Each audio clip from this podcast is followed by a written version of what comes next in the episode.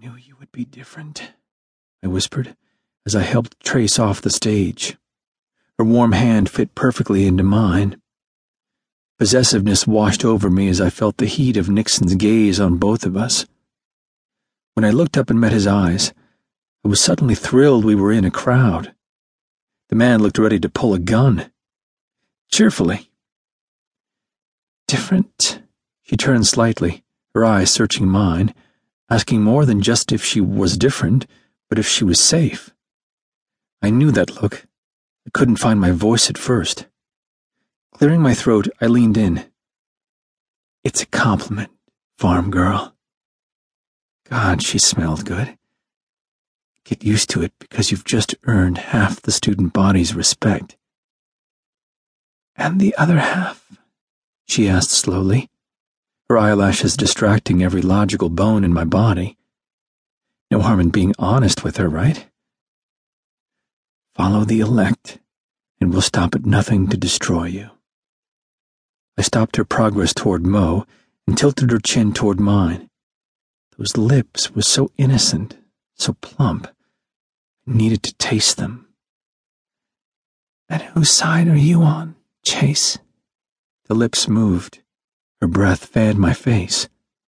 Someone should have warned me girls from Wyoming were damn sirens. I swallowed, tucking a piece of silky auburn hair behind her ear.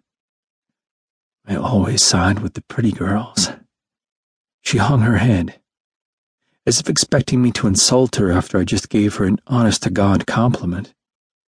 Damn Nixon already ruining that confidence, and it looked so beautiful on her. It was a pity destroying perfection, but it was something I wouldn't fight him on. He was good at what he did. He kept people safe. He kept family alive and she wasn't our family. Yet he was offering her that same kindness, which is more than he'd done for anyone, ever. With a sigh, I lifted her hand to my lips and pressed a soft kiss to her wrist, my lips lingering over her soft skin.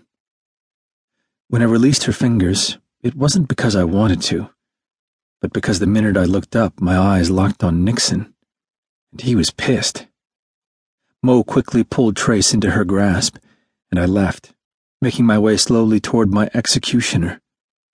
Why was this girl any different to him? Hell, why was she any different to me? Hey, Chase! Bianca grabbed at my hand, but I shooed her away, ignoring her pouting lips. Problem? I asked once I reached Nixon. His eyebrows shot up as if to say, Are you stupid? So? I tilted my head. I feel like shooting something. Do you want me to find you a cat? I offered seriously. I mean, I'm pretty sure I can at least do you a squirrel. Do me. Nixon chewed his lower lip. A damn squirrel?